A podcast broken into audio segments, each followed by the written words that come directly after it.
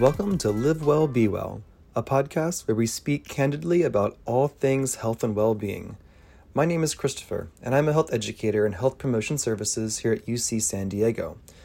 On this episode of Live Well, Be Well, we'll be discussing Men's Health Month, some other men's health topics as well, Men's Health Week, Father's Day, a bunch of things like that, as well as information and resources for students with dependents and student fathers. So we hope you get inspired, we hope you feel connected, and we hope you discover new ways to live your best life. Let's get started. You may not have known, but June of each year is Men's Health Month. This is my first June in this role at the university, so I wanted to go all out. This whole month, we have educational health programs virtually as well as over social media covering a range of men's health topics. For instance, we just released the first video of a new anti-stigma campaign promoting mental health services for college men. This new series, called Talk It Out, will highlight a new guest each month. Additionally, we're holding events all month long, so check out our calendar of events at healthpromotion.ucsd.edu. Also, to learn more about men's health and well-being, simply find topics at the top of that page and select men's well-being from that list to go to the main page for all things men's health. Also, if you want to simply celebrate on your own time, feel free to download a special Zoom background for this month so you can show off your men's health pride. Not only is June Men's Health Month, but June 14th to 18th is Men's Health Week.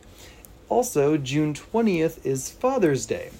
In honor of all of these things, today's episode will highlight services available for students with dependents, which includes student fathers. Next, we will hear from a current student about what it's like to be a student parent and what has helped them succeed. Without further ado, it is my pleasure to introduce you all to Andrew Hua, a staff member here at UC San Diego who is one of the primary points of contact for students with dependents. We are so glad to have you with us, Andrew. And can you please introduce yourself, tell us a little bit about what you do, and then share some tips and resources for students? Hello, my name is Andrew Hua. I use he, him, his, and ta pronouns. I am the Student Affairs Case Manager and Outreach Specialist for UC San Diego.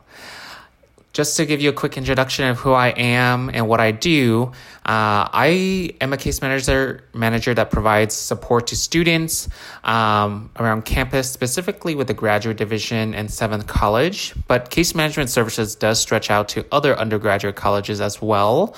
And what we do is provide support to students, whether it be related to financial resources or basic needs resources.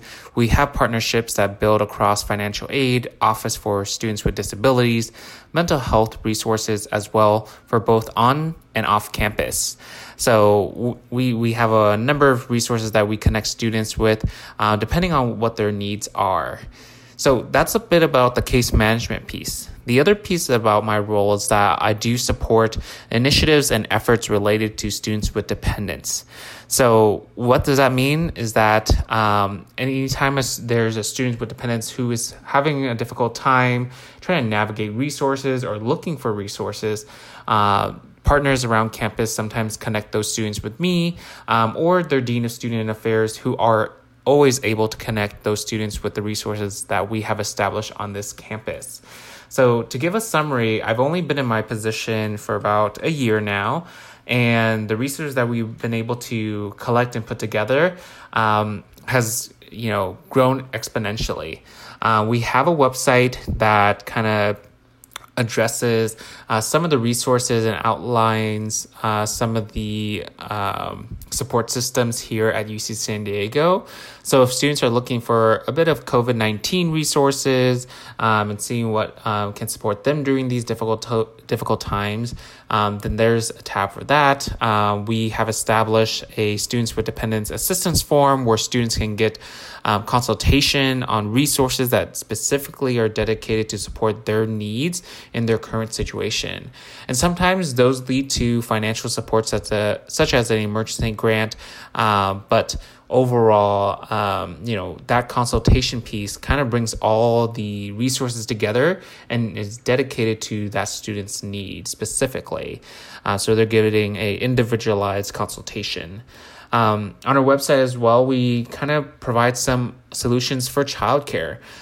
We also acknowledge that there's some very awesome child-friendly study areas when we are allowed to meet up in person, so things to explore and build community around. Further, we also want students to get connected, right? We advertise and market events and also student groups for students to get involved in so that they can find other students with dependence to build community with. We have a listserv on our website so students can sign up and get updates on our current events, what resources are available, new and exciting projects. So if you're interested, that's definitely a place I would encourage students to sign up for a listserv and get those monthly emails. In addition to that, we do talk about aspects of health insurance for dependents. What does part-time and leave options look like for some of our students? In addition, if you haven't heard, those who are undergrads and they're students with dependents, there's priority enrollment. So we can definitely explore those as well. Lastly, I would share is that we do have many partnerships around campus, such as our wonderful partnerships with health promotions for Men's Health Week, but also we build partnerships with other entities on campus, whether it's recreation, athletics, basic needs, or even student life, right? So one of the things I want to highlight is one of our partnerships around knockaround camps, which is, we see it as a level of temporary childcare option for afternoon kind of fun for their students or their children. So if you have children that are interested in, participating in recreational events and giving, students with dependence a space to either go shopping, grocery shopping, relaxation, or even studying, that might be an option. And we do have some financial support systems to cover the cost of those temporary childcare options. So that just gives you a quick summary of my role and also some of the resources and services we provide. If you have any questions, feel free to reach out to me, and you can do so by emailing ahua@ucsd.edu. But other than that, hope to meet you or see you around. Wow, thank you so much for sharing all of this, Andrew.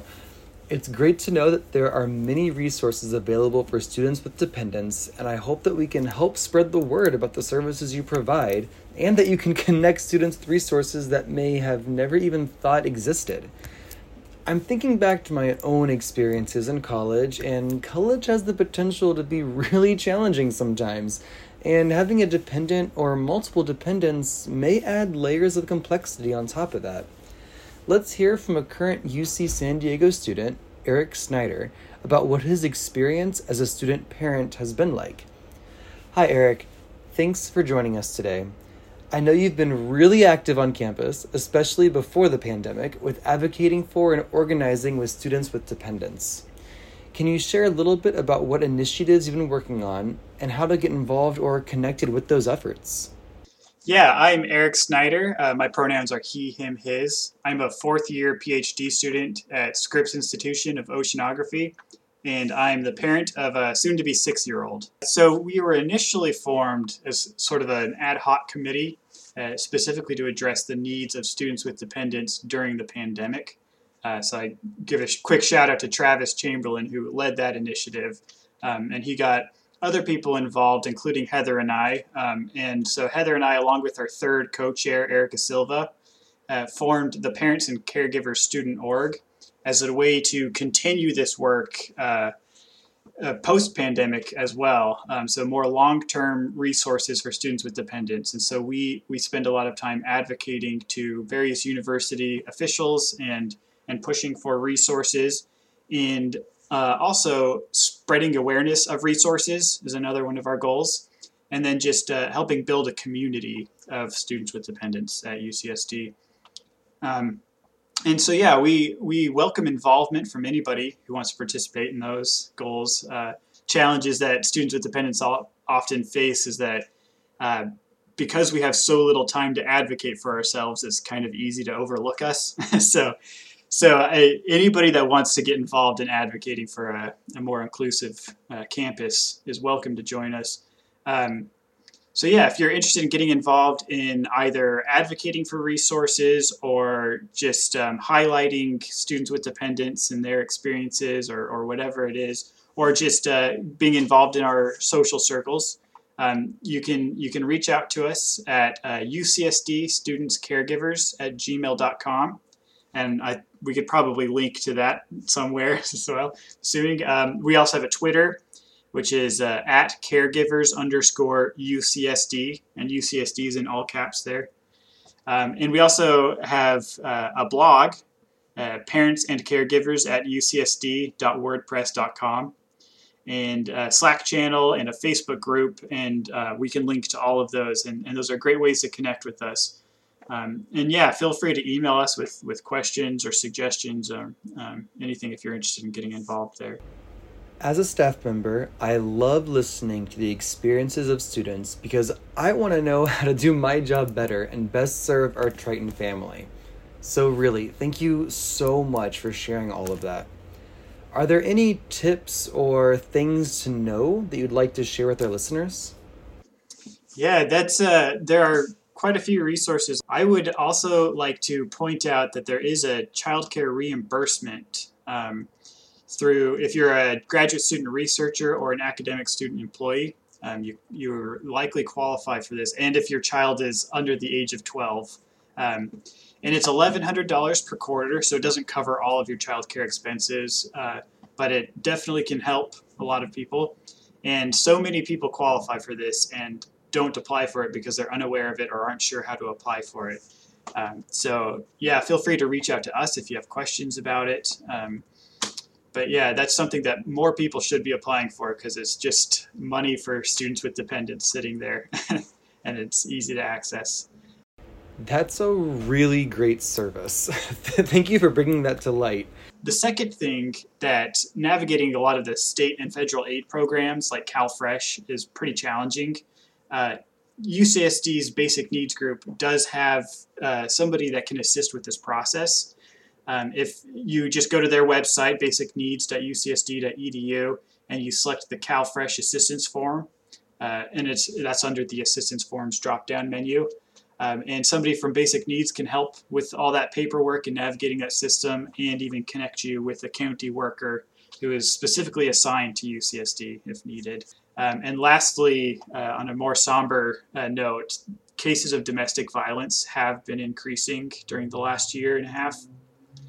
So if you're in a situation that you need to escape from, you can contact the Sexual Assault Resource Center at 858-534-5793.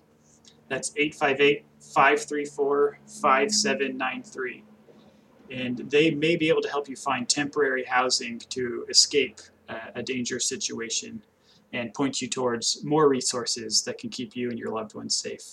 I'm also curious about what direction you would like to see UC San Diego go to best support students with dependence. Not taking care of students with dependence is an equity issue. That's something that I would like the university to be aware of. There's an analysis done by the Institute for Women's Policy Research that found that students with dependence are far more likely than the general student body to be women or people of color. And there are some great things happening. Hopefully we can keep this momentum going and get some more resources implemented. But yeah, I think what I hear the most from students with dependence is available and affordable childcare is an absolute must for so many student parents. And then I think it would also be great to see the definition of students with dependence expanded a little bit. And I think Andrew had a great definition at the beginning of the episode here. But so often the resources that are available are specifically for parents with children who are under the age of 18 or even under the age of 12. And there are so many other scenarios that people find themselves in where they do have dependents to take care of. So it'd be great to kind of see resources expanded to more people and more resources made available as well. Thank you for highlighting that equity is an integral and built-in part of these services. Anytime a service is available or offered, it's important for us to think about who is and who is not being included or addressed. Once again, I'm so grateful for both of you and for sharing your experiences and time with us today. And for all of you listening out there, happy Men's Health Month, happy Father's Day, and I hope you have a fantastic week. So that concludes this episode of Live Well, Be Well. If you like what you heard and would like to learn more about topics related to health and well-being, there's much more to come.